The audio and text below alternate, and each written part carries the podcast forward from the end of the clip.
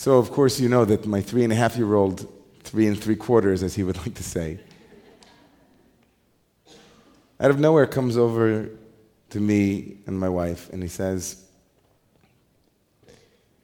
Abba, is that a gun? Looking at the. It wasn't a gun, it was a, a piece of wood, maybe. And the words are leaving my mouth. Bear, where did you?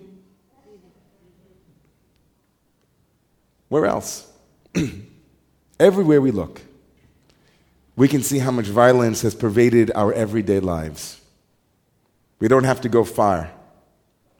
It's rooted in a divided life, in a fault line that is within us that cracks open and becomes a dividing line between us. It's everywhere, not just inside me, not inside you.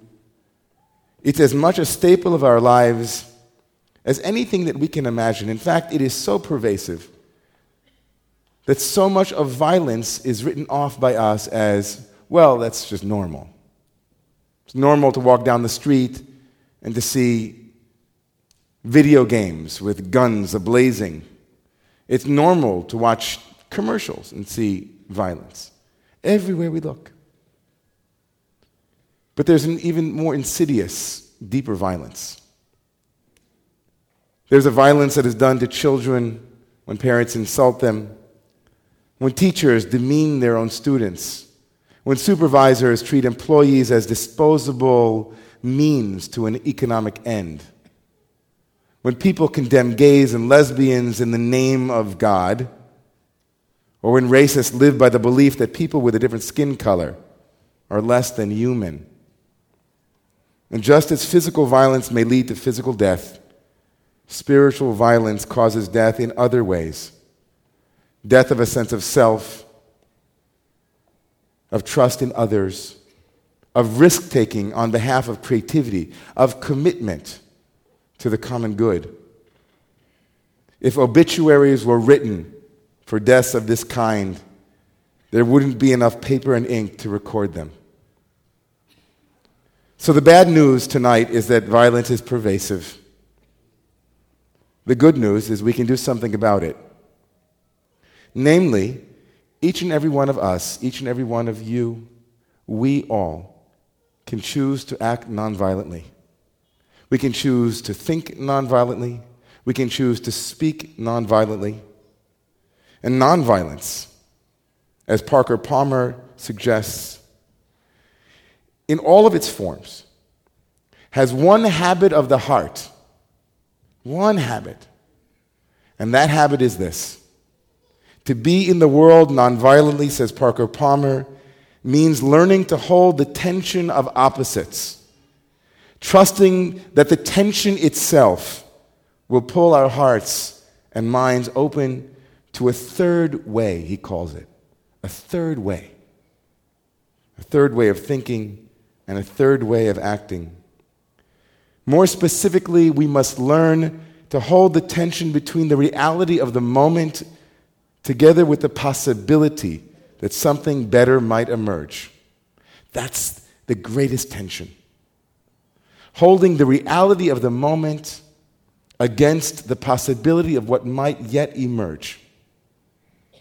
That is, if you will, the yoga of nonviolence. The posture of the nonviolent heart and mind is to hold that tension and to stand in that breach. Parker Palmer, one more time, says the insight at the heart of nonviolence is that we live in a tragic gap, a gap between the way things are and the way we know they might be. Or, as my beloved Rebbe Reb Zalman likes to say, the difference between is and ought. Now, I harbor no illusions about the difficulty of the task at hand. It isn't easy to stand in that gap. It isn't easy to bear witness to the power of presence, to not choose between one or the other tension, but to hold that space in between. Let's ask ourselves for a moment here what is it that makes living in that way difficult? What is it that has us scratching the itch in either direction? I think if we were to take a moment and do some self reflection, some introspection, we would see that at the heart of all of those moments in our lives, when we are faced with these tensions and we instinctively reach for one instead of the other, losing that balance, what motivates us is fear. At its core, we're afraid. No? Yes? I don't know. I'm afraid.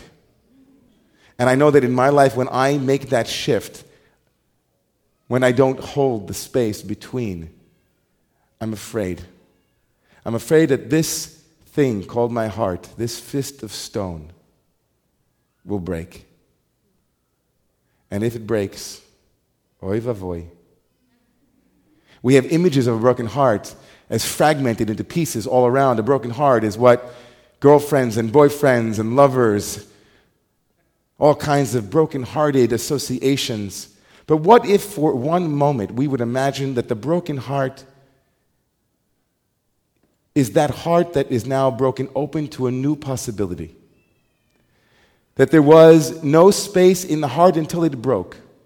And now that it has broken, there are places in the heart that did not exist until it broke. If we were to imagine it that way, then we would yearn to be straddling the tensions in our life. We'd be hoping against all hope that somehow in this studio apartment of a heart, a three bedroom might arise. Even in New York City. If we imagined that a broken heart is not broken and therefore not functioning, but now peeled away from its unhealthy, unnatural way of defending itself. And that holding tensions is your birthright. It might shift us towards the third way. In this week's reading, this portion, the Parshat Shavua, the portion of the week, Parshat Naso, we have an odd grouping of stories found in chapter 5 of the book of Numbers.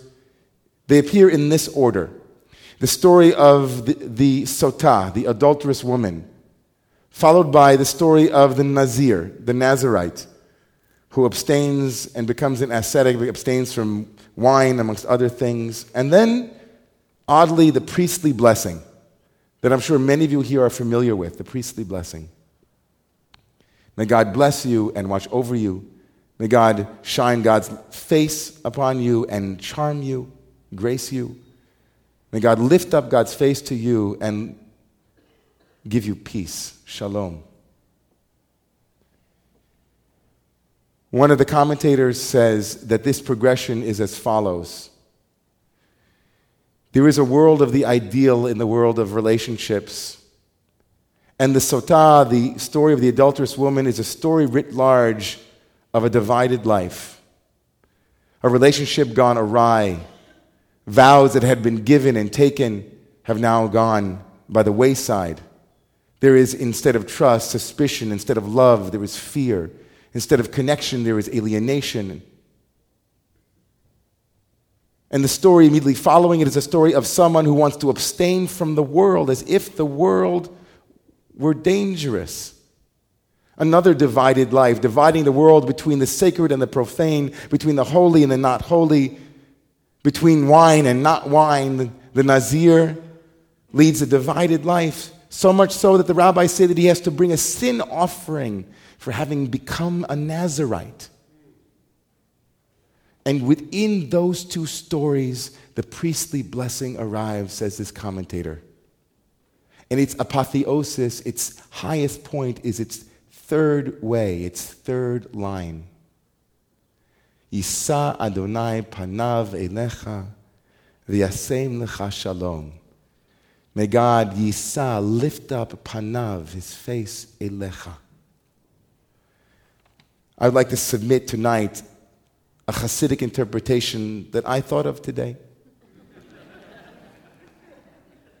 Neo, because it's new, meaning today.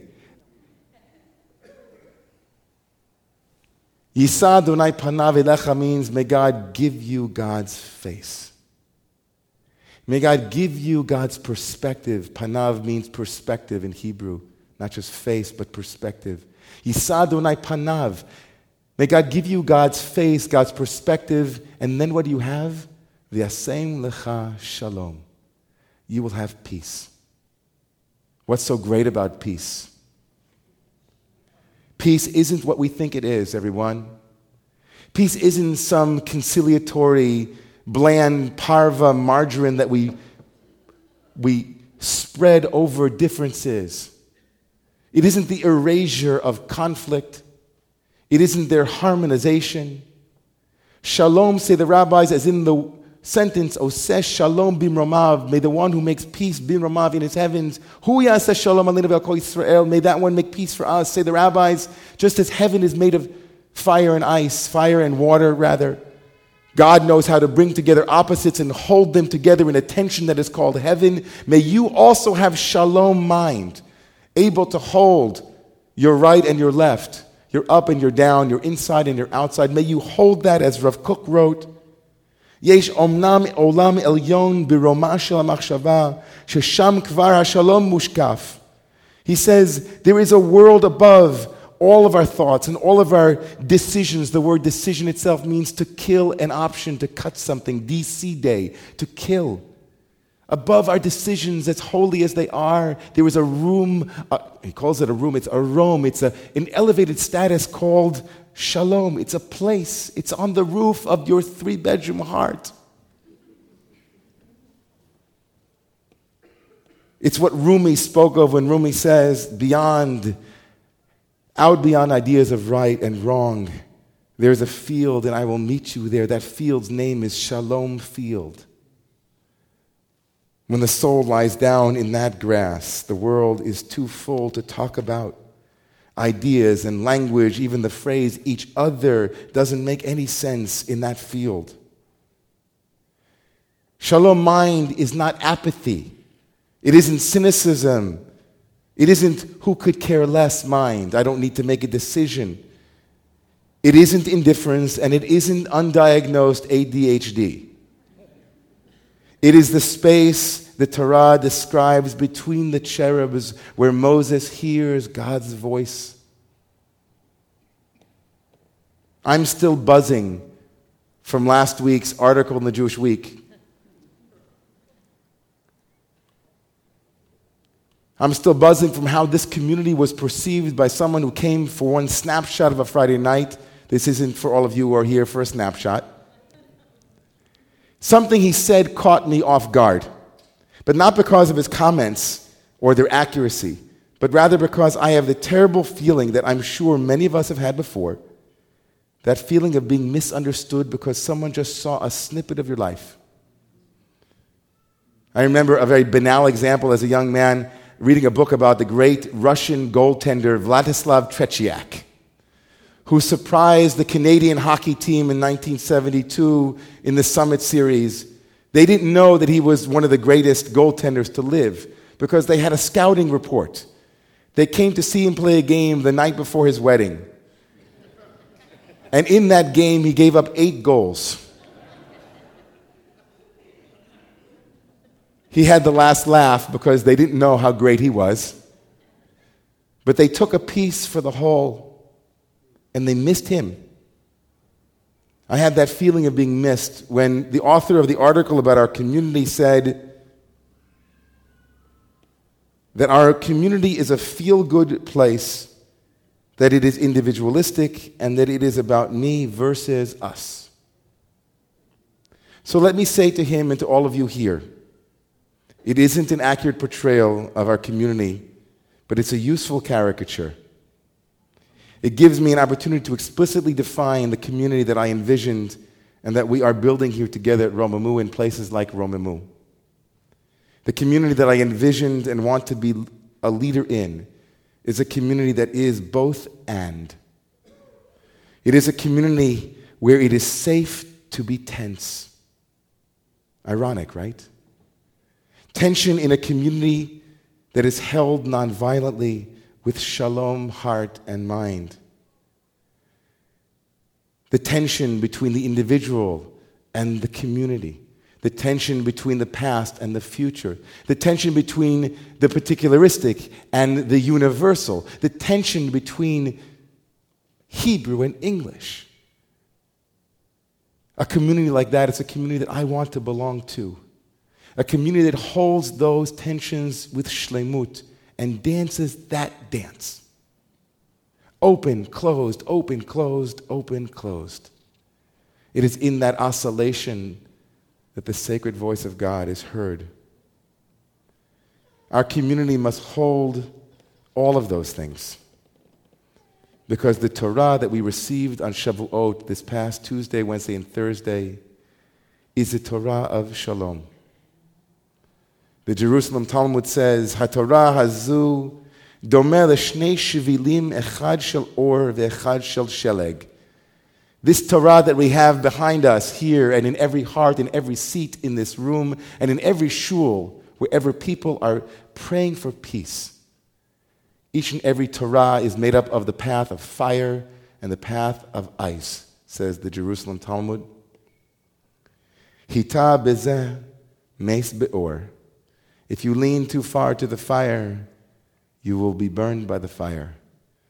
Hita bazu meis besheleg. If you lean this way, you'll be frozen by the ice. Ma'yaseh. What should you do? Says the Talmud. Yahalech ba'emsa. We are to walk in the middle, holding the right and the left, holding the space that unites and transcends the inevitable polarities and binaries our culture of violence projects onto us. The soul has many contradictions. You are, all of you, containing multitudes.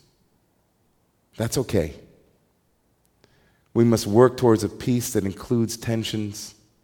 We must work to build a community that includes all of the opposites and that which transcends them. We must work to soften ourselves, to open our hearts to the inevitable heartbreak that births new Torah, new visions new insights.